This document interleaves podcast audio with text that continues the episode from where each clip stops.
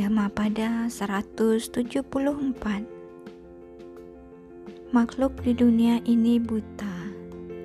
Hanya sedikit di dunia ini yang melihat dengan jernih, laksana burung yang terbebas dari jala. Hanya segelintir yang pergi ke surga. Kisah latar. Suatu ketika Buddha berdiam di Awalawi dan berkata kepada rakyat setempat mengenai ketak-tetapan hidup ini. Buddha meminta mereka untuk menyadari kematian dan merenunginya bahwa hidup ini tidaklah pasti. Ia menambahkan bahwa mereka perlu melatih penyadaran sebagai senjata terhadap kematian. Banyak yang tidak memahami apa yang dibabarkan Buddha. Namun ada juga yang mengerti. Di antara mereka yang mengerti ini, terdapat seorang gadis penenun. Tiga tahun kemudian, Buddha kembali lagi ke Awalawi. Gadis penenun itu ingin mendengar khotbahnya lagi. Akan tetapi, ayahnya menyuruhnya untuk menggulung beberapa gulung benang dan membawakan untuknya. Ia melakukan tugas itu dengan cepat.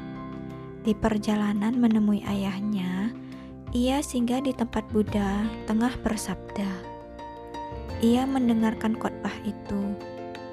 Buddha mengetahui bahwa gadis ini sudah siap untuk mencapai kesucian Sotapati.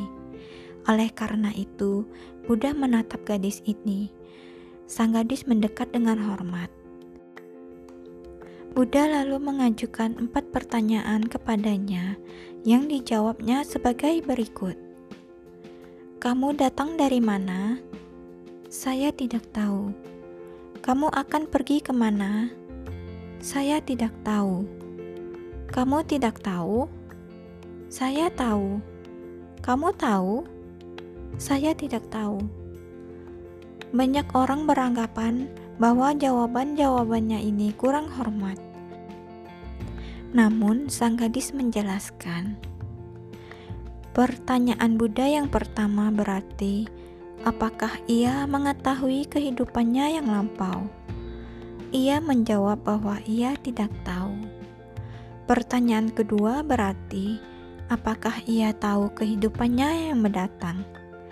Karena tidak tahu, ia menjawab tidak tahu.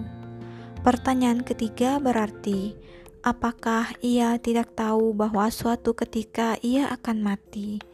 Ia menjawab bahwa ia tahu. Dan pertanyaan terakhir berarti, apakah ia tahu dengan pasti kapan ia akan mati?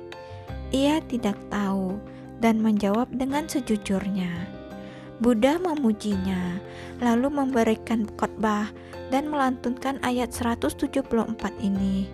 Pada akhir khotbah ini, sang gadis mencapai kesucian Sotapati. Gadis itu lalu melanjutkan perjalanannya untuk menemui ayahnya. Waktu itu, ayahnya sedang tertidur. Ia membangunkannya.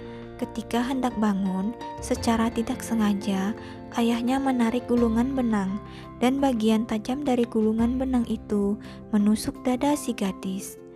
Ia mati seketika dan terlahir ulang di surga Tusita.